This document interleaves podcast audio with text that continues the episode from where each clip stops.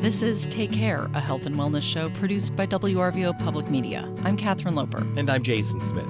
Health and wellness is a popular topic. We've seen this in producing Take Care and following other health related news stories. There are controversies, adjustments, and even reversals in health recommendations, and constant rethinking when new studies present evidence and statistics on what's working and what's not. You're bombarded by high sounding claims and glowing promises. For a while, it becomes a fad among people who try everything and then suddenly its popularity starts to fade away. Perhaps medical reports indicate it may possess certain drawbacks. Users find that it does not live up to its promises. We've attempted over the years to distill these stories, most recently with our latest in health segment, new and noteworthy developments in health and wellness that we share with you on each episode of Take Care.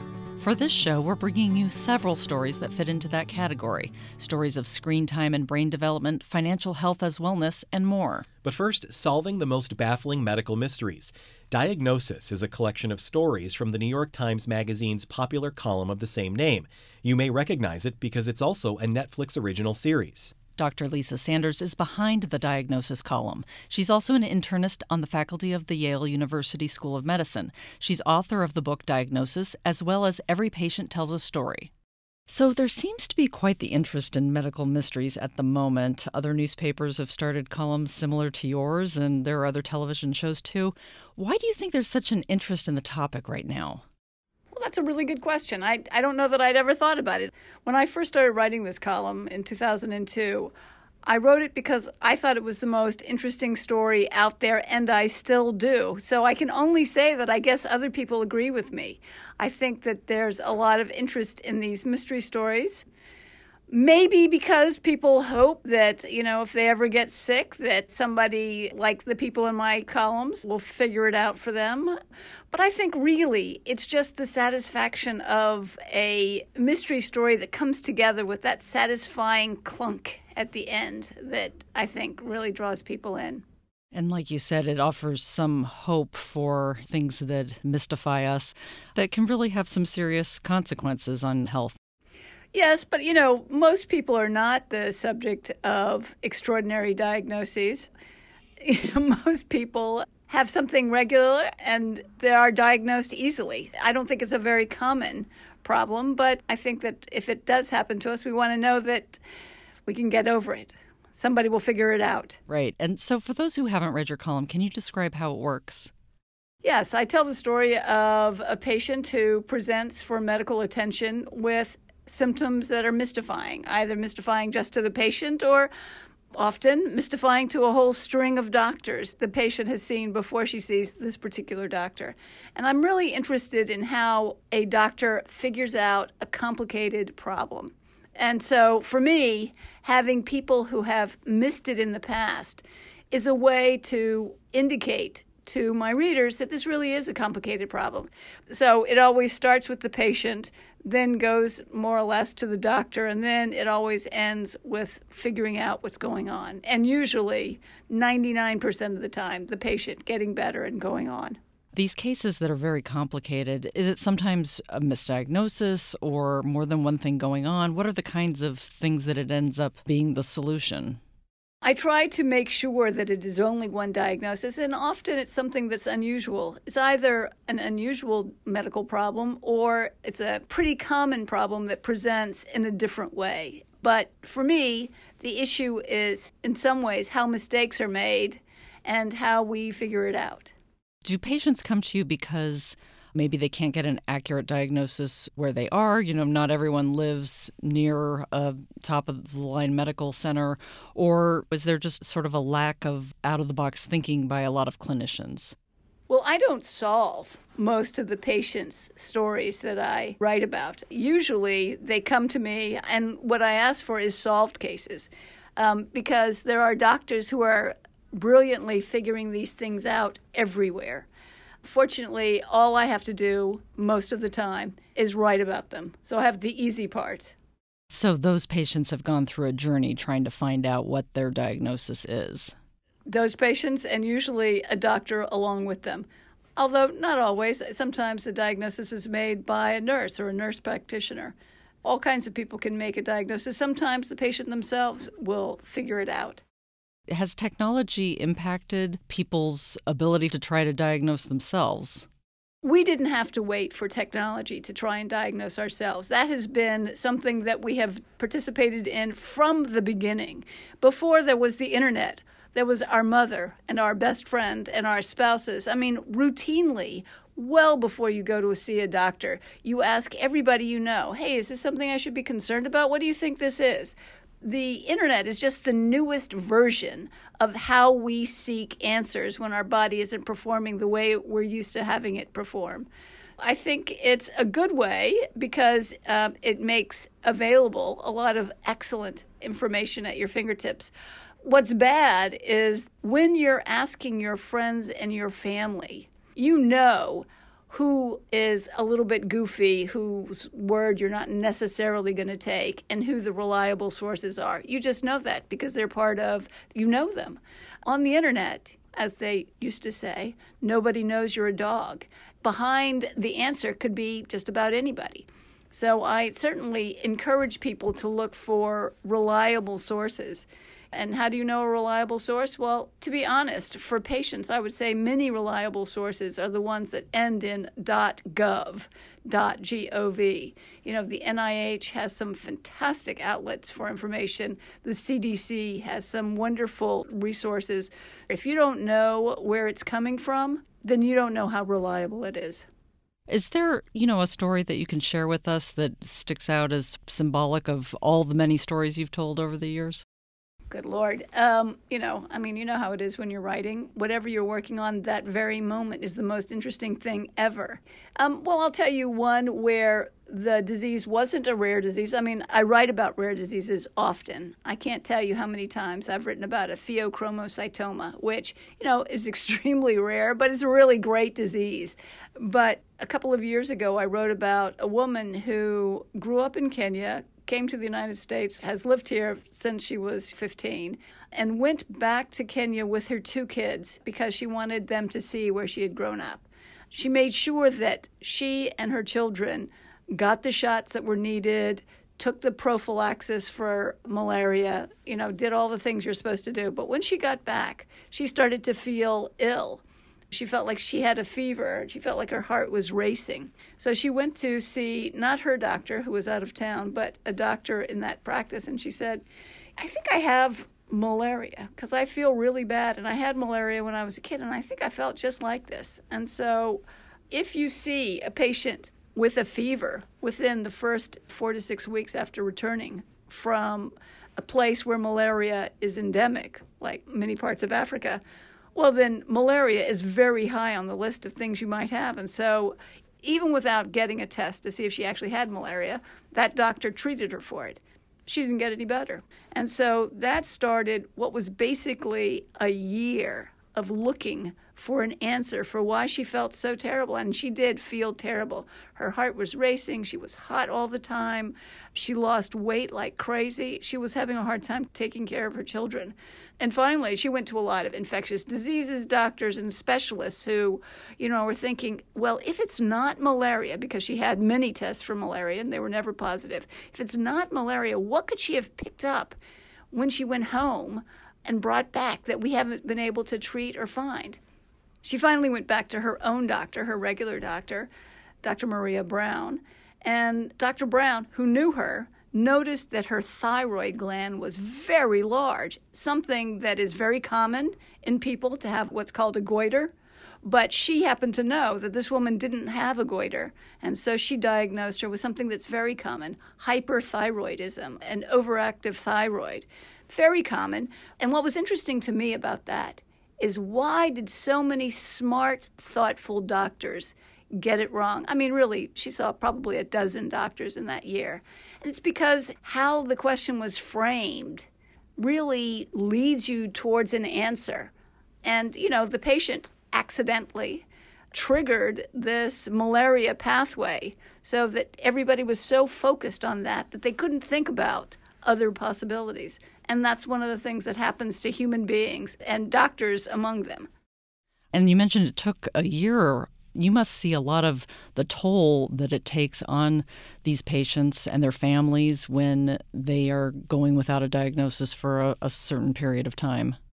Absolutely. And in fact, I recently completed a series of documentaries for Netflix about patients who came to us because they were in search of a diagnosis. And I was interested in showing how the diagnostic process worked and using something that I used in my Think Like a Doctor column, crowdsourcing, to see if we could come up with answers based on what lots of people thought, tapping the brains of a lot of smart people, as many smart people as we could find. That was an interesting experiment. I mean, it was eight really amazing stories of these patients and their families and their search for a diagnosis.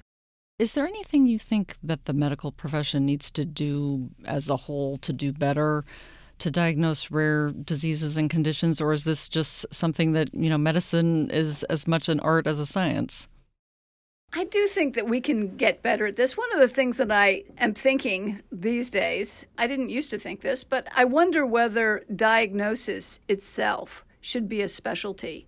It used to be that people came to the doctor for acute problems. They got an infection or they broke their arm or, you know, things that were time limited. You came in, you were sick, you got treated, you got better, you moved on. These days, most doctors see most patients because of chronic diseases, not a broken arm, but diabetes or high blood pressure. And because of that, what we've needed are specialists, are internists who know a lot about chronic diseases.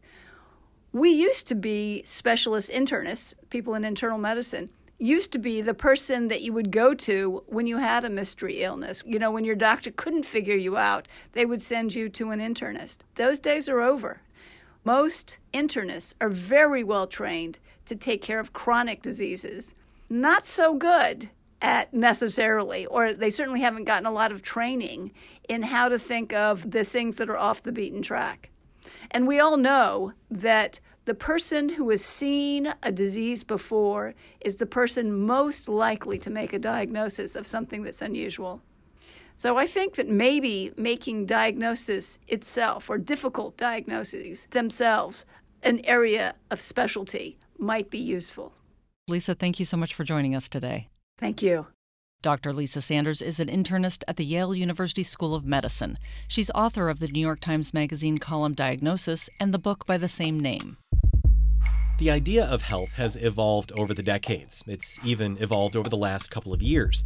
It's not just physical health anymore, it's also wellness, a concept that includes your mental health, happiness, and so much more. There are two basic ways that you can be happy in this world. One, of course, is to have everything you want in just the way you want it and never have any difficulties or troubles. This method is uh, ideal, perhaps, but not very probable. The other method would be to like anything that you got, no matter what it was. But have you considered your finances to be part of that overall wellness picture? Our next guest might suggest that you do. Brett Whysel is a lecturer in the business department of the Borough of Manhattan Community College. Whysel is a former investment banker who writes about behavioral economics, decision making, finance, and philosophy. Producer Leah Landry talked with him about financial health as wellness. Thanks for being with us today, Brett. I'm glad to be here, Leah. So, the idea of having a solid financial footing has really been around for quite some time, even if we didn't call it financial wellness. But has our perception of financial wellness over time changed? Yes, I think our perceptions have changed as we've become more aware of the psychology of money, the cognitive biases that affect our financial decision making, and also the relationships among financial health, mental health, and physical health. Are people generally more educated about their finances today? Maybe that's just because of modern society or technology. Would you say that's the case? I haven't seen any evidence to suggest that it is the case that people are better educated today than they were 20, 30, 40 years ago. In fact, relative to what we really need to know in the context of such a complex environment, we actually, I'm going to say, well, we know less. Do you think interest in financial health, though, has changed at all? That maybe people are more interested in it just as our interest in overall wellness has increased? Yes, I do think there is a trend towards being more aware of health, wellness, physical, psychological, etc., in the corporate setting and in the setting of higher education as well, I'll say. And I think that there's been a lot of interesting research out lately on the relationship between financial, physical, mental health. And part of that trend seems to be a connection between financial health and now understanding that that makes up at least part of our overall health. Why is it important to your health to be financially secure? Well, it's important to our mental physical health to be financially secure for, well, really a, a whole bunch of reasons. But I think one of them, just to start, is that if you are feeling financially insecure, that can cause chronic stress. And chronic stress can have direct physical and mental health impacts as it causes this fight or flight reaction in almost continuous way. These stress hormones can have negative effects on our, our bodies and our minds many people might be thinking, sure, if you're financially well off, you don't have that stress. But how much of that feeling confident and maybe not having that stress is really to do with how much money you have versus just how much control you have over that money? Yeah, I think you're right that it is important to feel that you have control in terms of your spending today, in terms of your ability to bounce back from unexpected expenses having the financial freedom to enjoy life and feeling like you're on track to meet your long-term goals and and it is not limited to folks who are with low and moderate incomes that I've spoken with folks with higher incomes who are also feeling challenged on those four dimensions. So more about stress specifically that you mentioned chronic stress as well. It is well known that stress affects not just our mental health, but also our physical health. What do we know about that connection between financial issues and stress? We know that there is some clearly strong correlations between financial stress and mental physical health issues such as ulcers, digestive issues, migraines, insomnia, high blood pressure, back and muscle tension, also anxiety, depression, etc. These are correlated and I think our understanding of this goes back to the 70s with some really interesting studies called the Whitehall studies which show that there is a pretty strong relationship between your your status in terms of whether you're a senior and making more money or a subordinate making a lot less money and how long you are likely to live. That's incredible. And I want to go back a year or so to an article that you wrote in Forbes where you discuss some specific feedback loops. And that first one is about physical health. Um, how does physically having stress because of financial situations, how does that lead to a feedback loop? Yeah, so if you're feeling chronic stress, that can have some direct and indirect effects on your physical health. You know, in the situation where you're feeling stress over your tough financial situation, you've got those fight or flight hormones called adrenaline and cortisol, serotonin, some others that can suppress your immune system actually it can suppress a you know whole variety of different systems, and that can lead to health problems, including coronary heart disease and abnormal heart rates, abdominal fat, poor sleep patterns, memory and mood disruptions. And when you've got these health problems, and you're in a country where you've got a trend towards high deductible health plans, these health issues can be very expensive. So you've got $1,000 copays that you need to make in order to address these physical health issues that subtract from your financial health and then increase that stress even further. So it's a feedback loop that can get worse and worse unless you figure out a way to break out of that. Right, and that's very similar to the loop that you identify with mental health. But the last one is uh, just slightly more complicated, but it is directly related to our overall wellness. So I want to I want to mention that you say that people, and we've heard these stories on NPR, especially lately, are actually delaying medical treatment because of their financial situation. Where's the feedback loop there? Yeah, so there's a, a kind of an indirect feedback loop where you've got you got financial stress that does cause health issues directly, but in addition can indirectly make health issues worse. So we know that 56% of people with chronic diseases delay care. Folks with high blood pressure, asthma, diabetes, congestive heart failure, etc., they'll delay care. And, and of course, that could make that physical health problem worse. And then the ultimate financial costs of dealing with those health issues could be worse. Again, increasing stress via the financial impact of that. How can individuals break out of those feedback loops? Or better yet, how can we make sure that we stay out of them altogether? Well, I think it's a systemic problem. And I think it's really hard to ask individuals to solve that problem on their own. I think that it's up to our society and our government to address issues of inequality, education, lack of a substantial safety net, deregulation, and, and health policy that does not address the issues that we all are facing.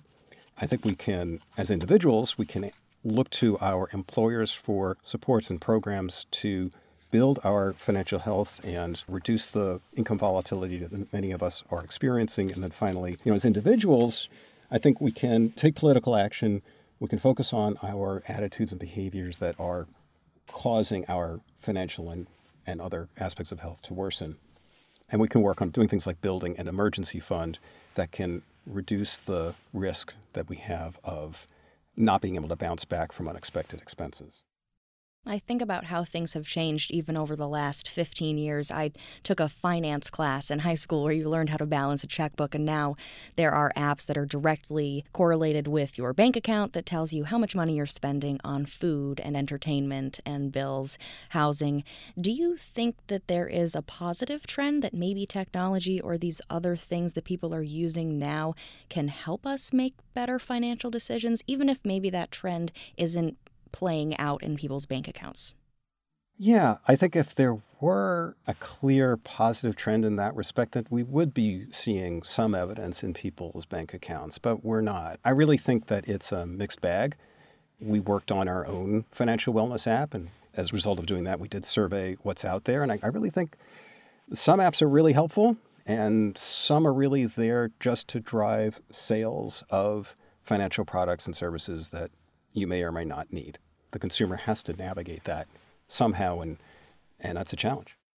In your opinion, is financial wellness a universal need?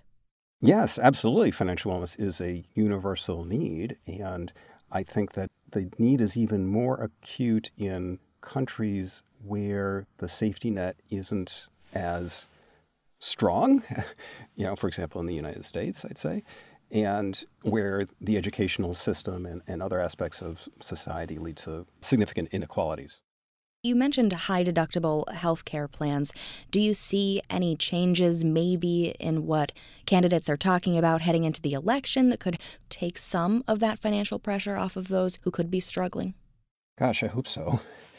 We've seen that the percentage of people who report difficulty paying for medical care has gone from 15% for folks with high deductible plans versus 10% nationwide. Healthcare reforms that reduce deductibles, that reduce the risks of bankruptcy and financial distress because of health issues are going to have enormous benefits, not just to the people who no longer have to worry about this, but to society as a whole. Thanks so much for being with us on Take Care. Thanks for having me, Leah.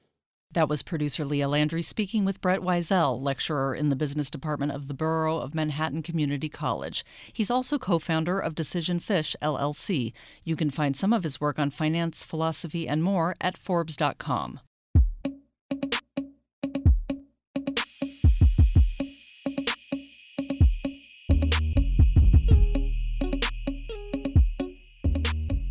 to take a short break here, but stay with us. The latest research on childhood brain development as it relates to media use is next. We'll ask about the recent study published in JAMA Pediatrics about childhood screen use and more. You're listening to Take Care on WRVO.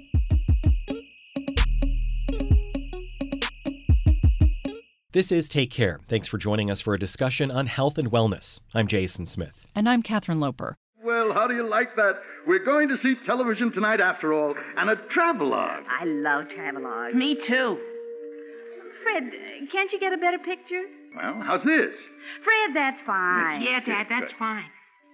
Gee, I wonder what that building is they're showing. The Taj Mahal. Oh, thank you. a recent study published in JAMA Pediatrics indicated that screen use is tied to children's brain development and not for the better. In the study, preschoolers who used screens less had better language skills than their peers. This raised some red flags for a lot of parents, obviously, but also a lot of researchers and doctors in the field of childhood development. Childhood screen use, at least at the scale we see it today, is a fairly new phenomenon. And that means we're just now beginning to learn the impact of cell phones, tablets, and other screens on childhood development. In order to gain a better understanding of the topic, we reached out to the director of the Center on Media and Child Health, Dr. Michael Rich. Dr. Rich is also director of the Clinic for Interactive Media and Internet Disorders and associate professor of pediatrics at Harvard Medical School. Thanks for joining us, Dr. Rich. Thank you for having me. We've been studying the development of the human brain for a while, but now scientists are looking at how modern technology impacts children's brains. But can we start with just sort of layman's terms about what we know about how the brain develops early on and why that childhood baby time is so crucial? Well, the interesting thing about all of this is that one of the reasons we end up with arguably the most sophisticated brain in the animal kingdom is that we are born with embryonic brains.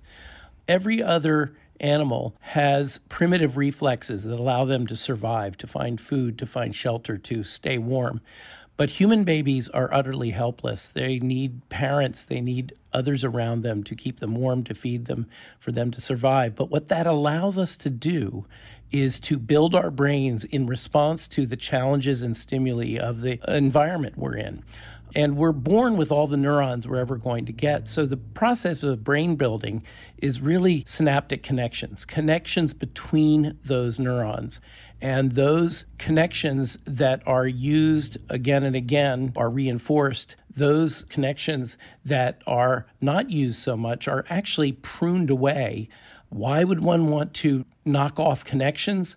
Because that improves our signal to noise ratio so that we can go from the primitive startle reflex when we hear any noise to understanding that this noise is mommy's voice, and that's a good thing. So, the first three years or so of life are really critical. The brain triples in volume because of these synaptic connections in the first two years.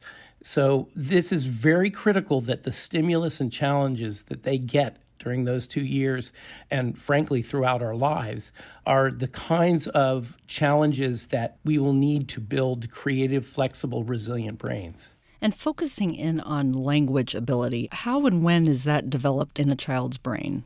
Frankly, language starts very, very early on. We do know that learning that happens in the first few months of life, the first nine months or so of life, in terms of phonemes, are very, very critical. What we hear and how we interpret that. And that as we grow older, we grow less able to really hear the sounds, the music. And so, in fact, what we're seeing is that when babies sign, with very simple hand signals, they actually develop language structures even earlier than when they start babbling. So we're still learning an awful lot about language acquisition, but what we do know is that it is essential to communicate with the child by whatever means as early as possible, first with signing and certainly with talking to them from the beginning, so they get used to hearing the sounds and understanding the meanings as they build their brains around it. We're really just beginning to learn about how modern technology can impact the development of children's brains. There's one recent study that focused in on screen time and language development in children. What do we know about that? Well, we're just starting to learn about this, but what we're learning is a little concerning in terms of the fact that what we're seeing in that study in particular is that kids who have more screen time, as opposed to kids who have more talk time, interaction time, actually have slower and poorer language acquisition, which in a sense, it makes sense because when you are talked to by a human being, by mommy, by daddy, by sibling, you're getting a whole lot more than just the sounds that are coming out of that box, whether it be television or a computer.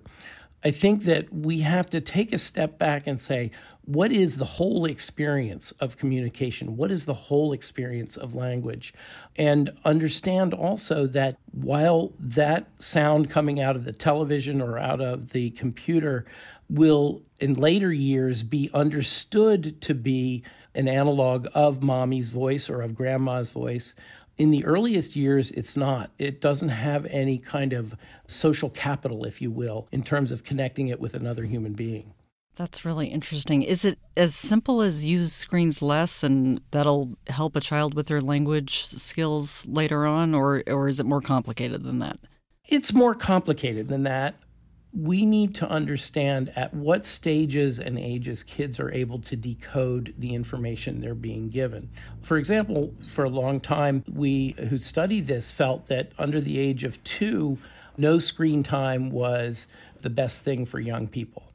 But now that we've come into the age of video calling, what we've realized is that, in fact, younger ages of kids can actually respond to, say, grandma on the tablet, but only if they've met grandma in real life first. Wow. So, I mean, I think we could take that further and say it's not just about how much screen time, but is it also about the type of screen time or the type of content they're watching or listening to? Absolutely. It's not about duration, it's about content and context in which it's used. And so there's also a difference between an 18 month old interacting with grandma on the tablet and an 18 month old watching a video on that tablet, which is a much less rich experience. And is that because it's less interactive? If you're having a, you know, a video chat versus just watching video, there's an interactivity. There's interactivity, but one could also argue that there's interactivity with websites, with video games, etc. It's the quality of the interactivity. It is with whom that interactivity occurs that matters. And the one place I should say that the duration of screen time matters is that it's displacing something else. And when there is a richer experience that it's displacing, the duration is a negative.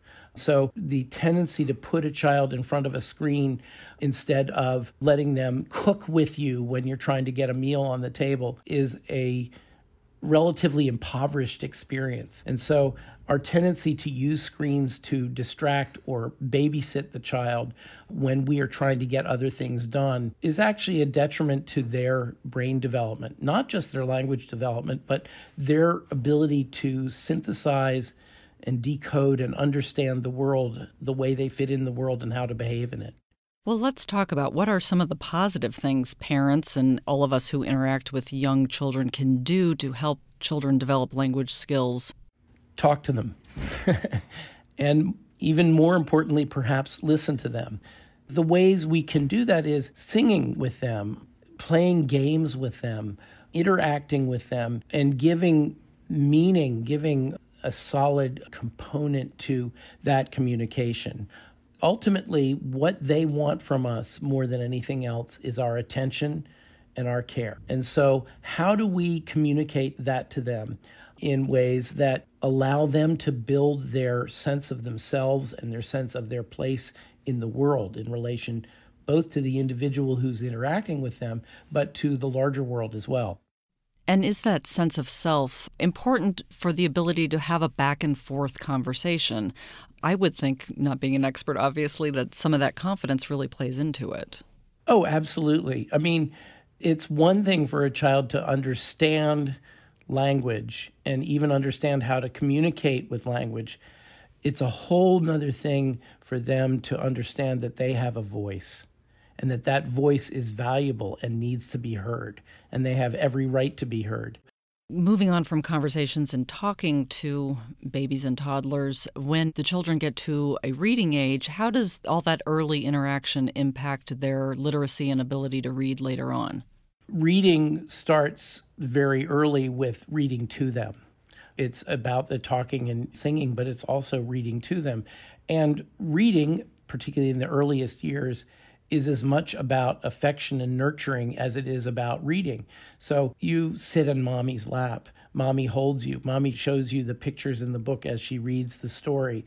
It moves from a very social interaction, which is very similar to mommy just talking to me, into an understanding that in that book are codes for stories, for adventures, for imagination and so it gives value, it gives gravitas to that book. and it makes you want to start to decode that for yourself. So much has been said about screens, but is there something almost like addictive about screens for children that could also be of concern to their development? Absolutely. Although in our work with kids who have issues with screens, we don't use the word addiction or addictive for a number of reasons, not the least of which is the stigmatizing effect of the word that we think of junkies or bums on skid row when we think of addicts. We don't think of our child who's playing Fortnite or watching endless videos. But quite frankly, many, if not all, of these interactive devices and applications are designed to draw kids in, engage them, and keep engaging them because that's you know how they make their money. So the part of this that appears to be addictive is really something that can be controlled if the parent in introducing these and using these with the children helps the child learn that these are activities that are to be regulated first by the parent in terms of limiting the time, but gradually over time helping the child self limit and that these are experiences and activities that need to be used when they're needed and are to be put aside for other diverse experiences when they're not needed. Because the other problem with these screens, often, at least in the way we behave with them, is it's very easy for them to become our default behavior. And that's the case with adults as well. So we need to be conscious of our use of these devices and to respect ourselves, our time, and our attention enough to place those things where they do us the best. And as we started, we said, you know, we're just beginning to learn about how screens and technology affect child's brain development. What are you going to be looking to in the future? What should we be studying, and what are you most concerned about? What I'm most concerned about is if we go back to what we were first talking about, about how we build our brains from embryonic brains with synaptic connections that are reinforced or pruned away depending on how we use them, is that when you compare what we know to be really helpful to building young brains, that being interacting with other human beings, acting on our physical environment, like stacking blocks up, and open ended, creative, problem solving type of play, you realize that screens are relatively impoverished in all of those areas. So while they try to present analogs of those, they're relatively attenuated compared to real life interaction with human beings or physical activity. To take a step back from that, we're saying, are we setting up a situation where that relatively impoverished environment will allow those synaptic connections certainly not to get reinforced as strongly, but possibly even get pruned away? The other piece of it is, are we training these kids to live in a world of screens and being increasingly disconnected from other human beings because that near infinite connectivity of the screen is enough. And I think we have to think about this quite seriously and make conscious choices. Is this as good or a better choice? Or should we take a step back and say, I'm giving up too much in terms of not just the development of the individual, but the development of our society? Well, I think this is certainly a topic we will need to keep revisiting in the future. Thanks for joining us today, Dr. Rich. Thank you. Dr. Michael Rich is director of the Center on Media and Child Health and a professor of pediatrics. You can find him online at askthemediatrician.org. More colleges have signed onto a program at Upstate Medical University in Syracuse that allows students straight out of high school to declare plans to go to medical school. As Ellen Abbott reports, it's an emerging trend that helps students know at an early age that they want to be a doctor. The SUNY College of Environmental Science and Forestry, Syracuse University, and Spelman College are joining 11 schools already in Upstate's Accelerated Scholars Program. Crystal Ripa, Director of Special Admissions Programs at Upstate, says it allows high school students to simultaneously apply to medical school while also applying for undergraduate admission. There is a what's called a 4 plus 4, so students spend the traditional 4 years at SU and then come to Upstate for 4 years of medical school. There's also a 3 plus 4 option. Lauren Hunter, Director of Pre-Health Advising at SU, says she knows high school students who are ready to make a medical school dream come true. Determining who those students are means looking at more than grades. Something else that we're looking for is that knowledge of I know what I'm getting into, right? I've been in a hospital environment, let's say. There are several reasons why this kind of early acceptance is attractive. For one thing, Ripa says applicants don't have to take the MCAT, short for Medical College Admission Test. That is a huge, huge, huge component of a lot of anxiety and stress for those who are aspiring to be doctors. Applying to medical school can cost between three and five thousand dollars alone. What do the schools get out of it? One thing Ripa says is a more diverse student body. We have some typical feeders have always been like Binghamton and Cornell, and we have so many now additional feeder schools. And Hunter notes it lowers the age of students going to medical school. The average age of first year medical school students is about 25 right now. In response to that rising age of first year med students, people are rightly saying, hey, we need to get this going sooner. Hunter says the proximity between SU and Upstate is very special. She's most excited about how this program will really be attractive to Central New Yorkers who want to make Syracuse University and Upstate the heart of their medical education. It's been their dream to go to Upstate, to stay here, to be a local physician, right, to help their community. And for them, this is their dream. For Take Care, I'm Ellen Abbott. We turn now to a very specific kind of healthcare coverage. They're called healthcare sharing ministries, and they're in the news lately because insurance regulators say some of them, a couple of specific companies based in Georgia, are violating state and federal requirements. The companies are allegedly failing to make their religious affiliations clear, and they're selling health insurance plans outside of the markets they should be. Joining us to talk more about this is Todd Bookman, a reporter with New Hampshire Public Radio who has covered this issue. First, the history of healthcare sharing ministries. Healthcare sharing ministries have been around for decades. They are essentially rooted in Christian communities of faith, this central idea that people should help each other in times of need. So, how does that relate to healthcare? Well, members of healthcare sharing ministries essentially pay monthly premiums with the expectation that that money will be shared amongst all the members when a medical bill arises. These ministries operate in a very different way than your traditional healthcare plan. Ministries function in different ways. In some ministries, the members actually mail their monthly premium checks to other members who have had healthcare bills and those bills have been approved.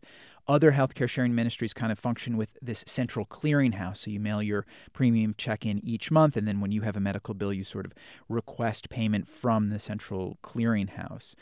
It's different than what we think of as traditional health insurance, and most of these ministries have that disclaimer right there on their website. One of the huge differences is there's really no guarantee of coverage. These entities are exempt from regulations that apply to other health insurance companies, including the no ban on pre existing conditions. That's just sort of one of the, the main things that they are exempt from. And it's not just pre existing conditions where these providers stray from the norm. Members often have to pledge to abstain from drinking or smoking, for example. And generally speaking, ministries don't cover abortion. Prices for these kind of programs are also much lower than traditional coverage.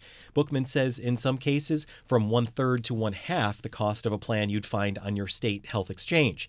And for some, healthcare sharing ministries make a lot of sense, especially if your Christian faith is a big part of your life no coverage of abortion certainly appeals to certain members. And I think there's also sort of a feeling of community that can be created with these ministries. I spoke with somebody who's been a, a, member of a ministry since the 1990s. And when he has filed for health care bills, he's actually received notes from other members. People saying, Oh, we are praying for you in your time. And he's sent similar notes to other members when they have had health challenges. So there's certainly more of a feeling of community than you would get signing up for Blue Cross Blue Shield. Not only are these ministries popular, but they're gaining in popularity across the country. with figures, we need to be a little bit careful simply because there is no real regulation of these entities, so it's hard to have exact figures. There is an industry group that has released some statistics. They estimate there are roughly 100 different healthcare sharing ministries nationwide, covering approximately 1 million members nationwide. And those numbers have likely gone up since the signing of the Affordable Care Act. When the Affordable Care Act was signed, there was an exemption carved out. The individual mandate did not apply to people who received coverage through a healthcare sharing ministry. So that was certainly seen as a boost to the ministries as well in terms of fueling their, their numbers. If it's not already clear, these healthcare sharing ministries operate in a very different way. Those who are members and have been members for years can get good coverage if they're educated about the plans and, in some cases, willing to do a bit more legwork. One of the satisfied customers I spoke with said you need to go in knowing what will be covered and what won't be covered. This gentleman that I spoke with says, you know, he would not put in for, let's say, a mammogram for his wife. He knew that expenses like that he should be prepared to pay for out of pocket. The savings he received on the front end, the lower payments, he essentially booked that money for himself, knowing that if these minor healthcare or regular checkups came up, that he would be funding those out of pocket. He says you really just need to be a sort of an astute user of the healthcare system. You have to be able to negotiate with your healthcare provider. You have to be willing to reject, you know, certain charges and really uh, take, say, a hospital to task for certain bills. And so, if you can go in with that mindset, knowing that you really need to follow the healthcare system closely if you're going to use a ministry, for those members, these appear to be smart ways for them to go about providing some sort of health care. I hesitate to call it insurance because this is not healthcare insurance, but it is a program and it is a way for people to have their medical bills covered. Circling back to why we wanted to look into these healthcare sharing ministries, they've come up in the news lately in New Hampshire, where Bookman is based, and in other states where a few of them have been banned. The bans really apply to two entities, Aliera and Trinity. So, Aliera is a for profit company. It was founded in 2015. Trinity is a nonprofit founded in 2018. And these two entities, they are legally distinct entities, though we should note there appears to be some clear relation between them. They rent office space from each other. They're both based in Georgia. Trinity functions as a healthcare sharing ministry, and it's come under scrutiny along with Aliera, this for profit entity that does the marketing and kind of administrative work on Trinity's behalf. Because some regulators say they are not following the few regulations that are in place. In May of this year, regulators in Texas, they filed an action to stop Aliera and Trinity from offering products in that state. A week later, Washington state filed suit. Colorado has taken regulatory action. And then in New Hampshire in late October, our state's insurance department filed a cease and desist order. And as for the allegations made in New Hampshire? There are three main allegations that our insurance department is making. One is that under New Hampshire state law, for these healthcare sharing ministries to operate, they must have been formed before December 31st, 1999. We know that Trinity was formed in 2018. Another allegation is that these ministries they need to clearly establish that they're faith-based organizations and the state insurance department is alleging that Trinity and Aliera that their marketing materials don't make that clear enough. And then there's a third point to the cease and desist order here in New Hampshire, which has to do with offering the coverage to groups instead of just in the individual market. So while there are healthcare sharing ministries that are operating without any problems, these two companies aren't helping the cause of similar healthcare options. Absolutely. And I spoke with somebody with an industry group who said, in sort of no uncertain terms, that Aliera and Trinity are giving the industry at whole a black eye, that they are casting a lot of unwanted attention on healthcare sharing ministries. You kind of got the sense that the old established healthcare sharing ministries seeing a new player who is attempting to operate in this space and doing so in what some would say is a questionable way. So, yes, there are healthcare sharing ministries that operate with little or no complaints or scrutiny, at least according to regulators here in New Hampshire. And then there's this Aliera Trinity institution which has received uh, or generated, I should say, dozens of complaints to the New Hampshire Insurance Department about their practices from consumers here in the state. So, what will these legal battles mean for the future of healthcare sharing ministries? That's still up in the air. Aliera and Trinity, at least in New Hampshire, are vigorously defending themselves and have requested an appeal and certainly could prevail.